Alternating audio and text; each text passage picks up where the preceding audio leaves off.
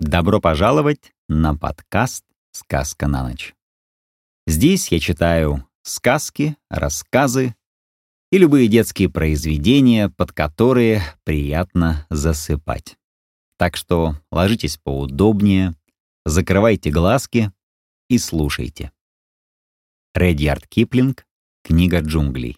Продолжение книги джунглей «Охота питона Ка». Они застали его на скалистой, нагретой солнцем площадке. Растянувшись, он любовался своей прекрасной новой кожей. Последние десять дней питон провел в уединении, так как менял кожу и теперь был великолепен. Ка вытягивал свою огромную голову с тупым носом, изгибал свое тридцатифутовое тело, свивался в фантастические узлы и кольца, в то же время облизывая губы при мысли о будущем обеде. «Он еще не ел», — сказал Балу, и, увидав красивую, покрытую прекрасными коричневыми пятнами новую желтую одежду змеи, проворчал. «Осторожнее, Багира. После перемены кожи он подслеповат и спешит наносить удары». Ка не был ядовит. Он даже презирал ядовитых змей, считая их трусами. Вся сила питона зависела от его величины, и когда он охватывал своими огромными кольцами какое-нибудь создание, для того наступал конец. «Хорошей охоты!» — закричал Балу, оседая на задние лапы. Как все змеи этого рода, Ка был глуховат. Он не сразу услышал приветствие медведя и на всякий случай свернулся, опустив голову. «Хорошей охоты всем нам!» — ответил питон.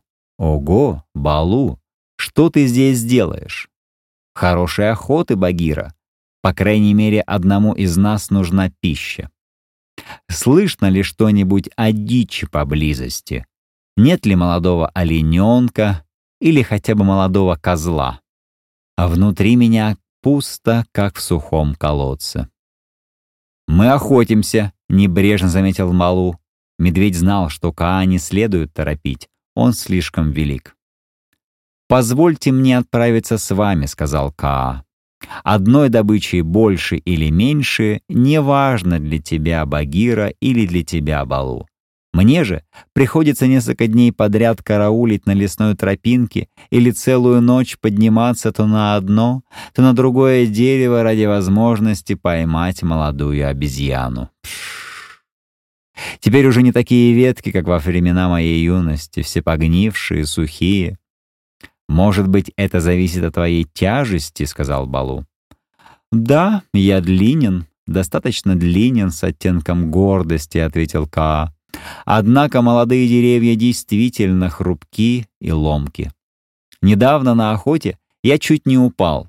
Да, чуть не упал, скользя вниз и не обвив достаточно крепко хвостом дерева, этот шум разбудил обезьян, и они стали бронить меня самыми скверными словами. «Безногий, желтый, дождевой червь!» — прошептала Багира, как бы стараясь вспомнить что-то. «Они называли меня так?» — спросил Каа. Во время прошлой луны обезьяны кричали нам что-то в этом роде, но ведь мы не замечаем их. Пусть они говорят что им угодно, даже будто бы ты потерял все зубы и боишься каждого существа крупнее козленка, так как Бандерлок, совершенно бессовестное племя, тебя устрашают рога козла. Сладким голосом заметила Багира. Надо сказать, что змея, в особенности осторожный старый питон, редко высказывает гнев, тем не менее Балу и Багира заметили, что глотательные мышцы по обеим сторонам горла Каа сморщились и вздулись.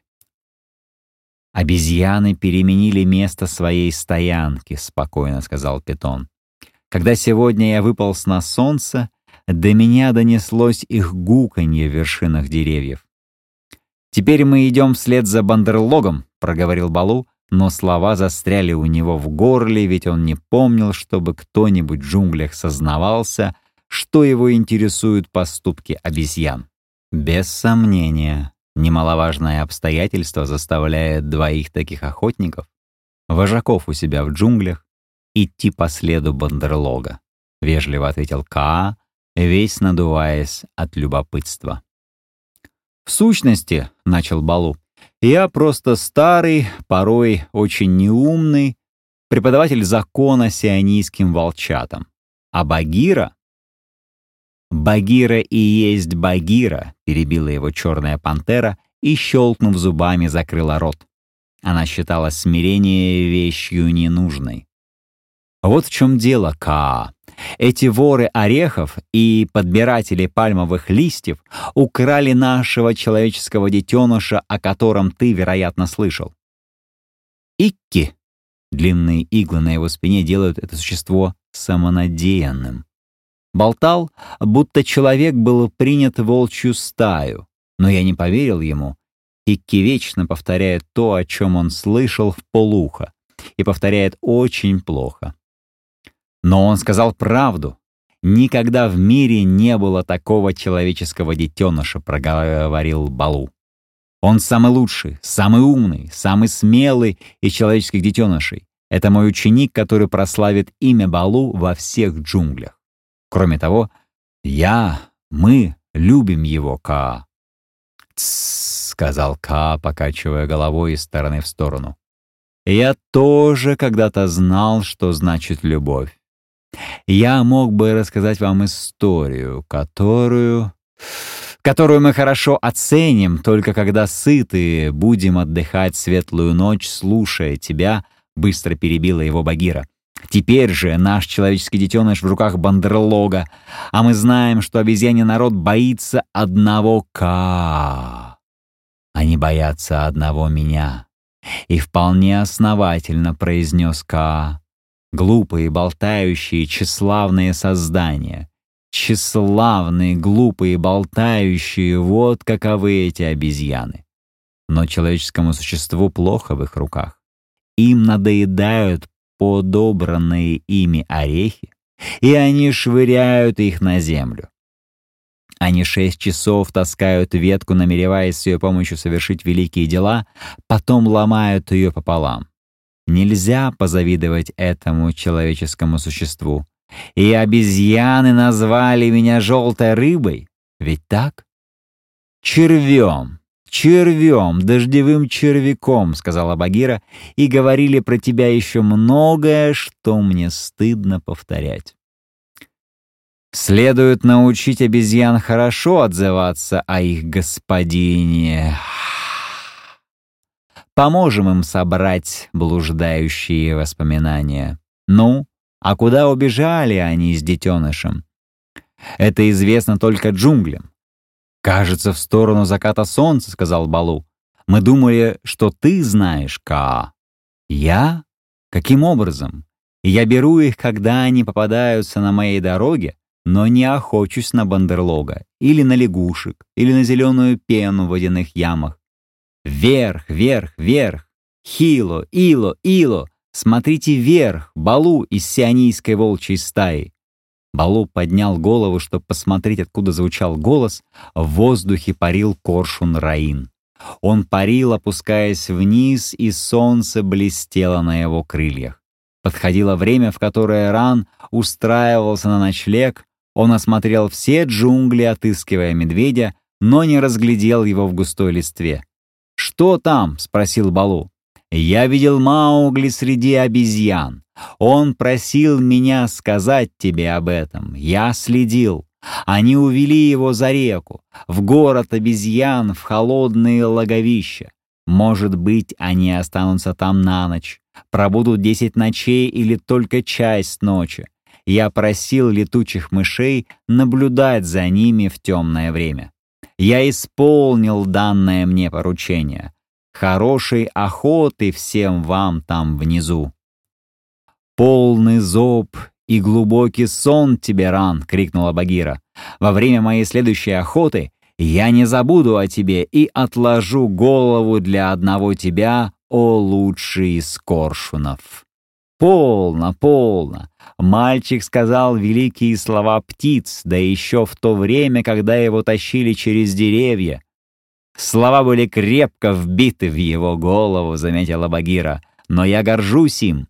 А теперь мы должны отправиться к холодным логовищам. Все они знали, где помещалось это место. Но немногие из обитателей джунглей заходили туда, потому что холодными логовищами звери называли древний покинутый город, затерянный и погребенный в зарослях. А дикие создания редко селятся там, где прежние жили люди. Это делает кабан, охотничьи же племена нет. Кроме того, в холодных логовищах жили обезьяны, если можно было сказать, что они жили где-нибудь. И потому уважающие себя животные заглядывали в развалины только во время засухи, когда в полуразрушенных водоемах и желобах старинного города и еще сохранялось немного воды.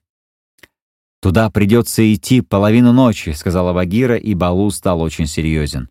«Я побегу как можно быстрее», — тревожно сказал он. «Мы не можем ждать тебя. Спеши за нами, Балу. Нам с Каа придется спешить. Есть у меня ноги или нет, я не отстану от тебя, Багира, несмотря на все твои четыре лапы», — сухо заметил Каа. Балу спешил, но задыхался, и ему скоро пришлось сесть на землю, его спутники предоставили ему возможность догонять их, и Багира быстрыми легкими скачками пантеры двинулась вперед. Каа ничего не говорил, но как ни старалась опередить его Багира, огромный питон скал не отставал от нее. Когда перед ними оказался горный поток, Багира выиграла несколько ярдов, так как перескочила через него, питон же поплыл, выставив из воды голову и фута два шеи.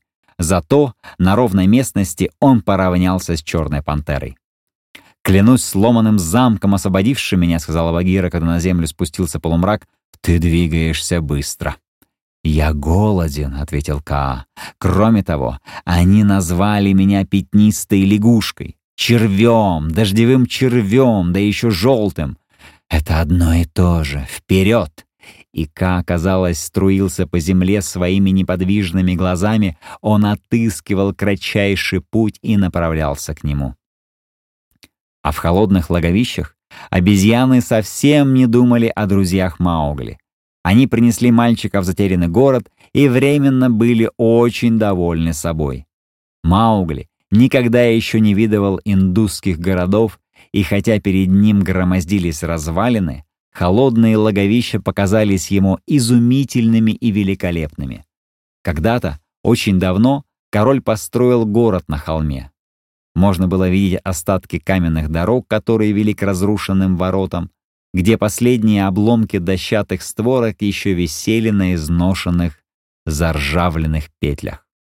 В стены корнями вросли деревья, укрепления расшатались и обвалились. Из окон стенных башен косматыми прядями свешивались густые лианы. Холм увенчивал большой лишенный крыши дворец. Мрамор, выстилавший его дворы и фонтаны, треснул, покрылся красными и зелеными пятнами. Даже гранитные плиты, устилавшие тот двор, где прежде жили королевские слоны, раздвинулись и приподнялись, благодаря пробившейся между ними траве и там и сям выросшим молодым деревьям. Из двора можно было видеть ряды домов без крыш которые придавали городу вид опустошенных сотов, полных черных теней, бесформенную каменную глыбу, остатки идола на той площади, где пересекались четыре дороги, углубления и ямы на углах улиц, там, где прежде помещались общественные колодцы и разрушившиеся купола храмов с дикими фиговыми деревьями, зеленеющими по их краям. Обезьяны называли это место своим городом, и выказывали притворное презрение к населению джунглей за то, что оно жило в лесу.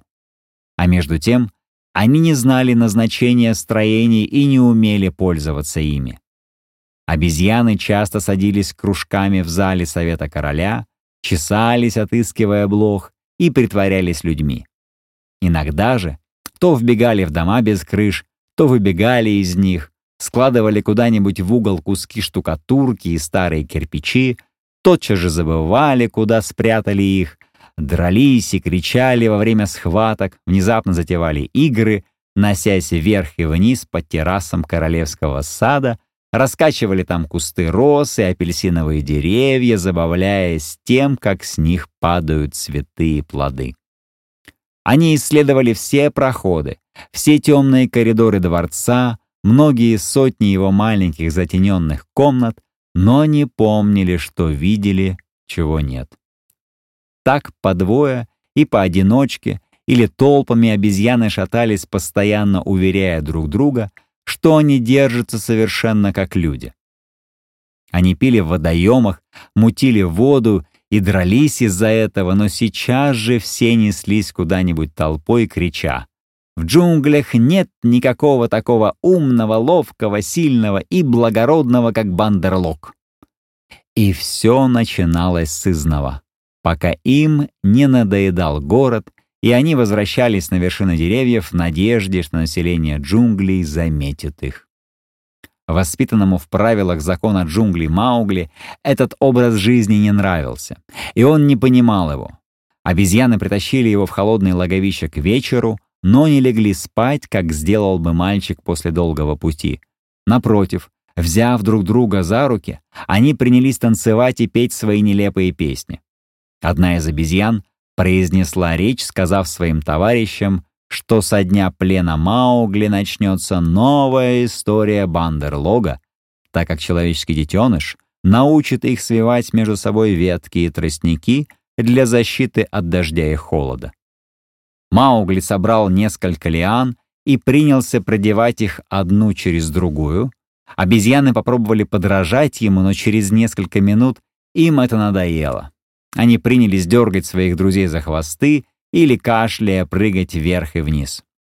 «Я голоден», — сказал Маугли, — «и не знаю этой части джунглей. Покормите меня и позвольте отправиться на охоту». Обезьян 20-30 кинулось в разные стороны, чтобы принести ему орехов или дикого имбиря. Но по дороге затеяли драку и скоро решили, что возвращаться с остатками плодов не стоит. Маугли не только был голоден, он еще сердился и чувствовал огорчение. Наконец мальчик пошел бродить по опустевшему городу, время от времени громко выкрикивая охотничий зов пришельцев. Никто ему не ответил и он понял, что попал в очень опасное место. «Все, что говорил Балу об Андерлоге, правда», — подумал Маугли. «У них нет ни закона, ни охотничьего призыва, ни вожаков, нет ничего, кроме глупых слов и маленьких щиплющих воровских рук. Если я умру здесь с голоду и буду убит, это случится по моей вине. Однако мне следует постараться вернуться в мои родные джунгли. Конечно, Балу прибьет меня, но это лучше глупой ловли розовых лепестков среди бандерлога. Едва Маугли дошел до городской стены, как обезьяны потащили его обратно, твердя ему, что он не знает, какое счастье выпало на его долю. Они щипали его, чтобы он выказал им благодарность. Маугли крепко сжал губы и, ничего не говоря, шел вместе с кричащими обезьянами на террасу, которая была выше наполовину наполненных дождевой водой резервуаров из красного песчаника. Посередине террасы стояла белая мраморная беседка, выстроенная для принцесс, умерших за сто лет перед тем. Половина куполообразной крыши красного строения обвалилась внутрь его и засыпала подземный коридор, по которому принцессы бывало проходили из дворца в беседку, Стены ее были сделаны из мраморных плит, прелестных молочно-белых резных панелей, в которые были вкраплены куски агата, карналины, яшмы и ляпис-лазури. Когда из-за холма вставала луна, ее лучи светили сквозь кружевную резьбу, и на землю ложились тени, похожие на черную бархатную вышивку. Как ни был огорчен и голоден Маугли, как ни было ему грустно, он невольно засмеялся, когда сразу двадцать обезьян принялось рассказывать ему, до чего они мудры, сильны и кротки, и как безумен он, желая расстаться с ними. «Мы велики, мы свободны, мы изумительные, мы самое изумительное племя во всех джунглях!» — кричали они. Ты впервые слышишь о нас и можешь передать наши слова населению джунглей, чтобы оно в будущем замечало нас. А потому мы сообщим тебе все о таких удивительных и превосходных существах, как мы». Маугли не возражал. Сотни обезьян собрались на террасе, чтобы слушать своих же товарок, воспевавших хвалы Бандерлогу. Когда ораторша умолкала, желая перевести дыхание, все остальные обезьяны кричали. «Это правда, мы все говорили то же самое!» Маугли утвердительно кивал головой и мигал. Говорил «да», в ответ на их вопросы, чувствуя головокружение от шума. «Вероятно, шакал табаки перекусал их всех», — думал он, и теперь они все сошли с ума. Конечно, дивани, безумие овладело ими. Разве они никогда не спят? Вот подходит облако, оно закроет луну. Если бы эта тучка оказалась достаточно велика, я мог бы попытаться убежать в темноте, но я так устал. За тем же облаком наблюдали два друга мальчика, скрываясь во рве под городской стеной. Багира и Каа хорошо знали, как опасен обезьяне народ, когда он нападает большой толпой, и не хотели подвергать себя риску. Бандерлог вступает в драку только в том случае, если на одного врага приходится по сотне обезьян. И немногие из жителей джунглей решаются на такую борьбу. «Я отправлюсь к западной стене», — прошипел Каа, «и быстро спущусь, пока та местность поможет мне. Обезьяны не кинутся сотнями на мою спину, но...» «Я знаю», — сказала Багира, — «жаль, что здесь нет Балу. Но сделаем все возможное. Когда облако закроет луну, я поднимусь на террасу. По-видимому, они о чем-то советуются по поводу мальчика. «Удачной охоты», — мрачно сказал Каа и скользнул к западной стене. Оказалось, что в этом месте вал был поврежден меньше, чем где бы то ни было, и большая змея нашла возможность подняться на камни.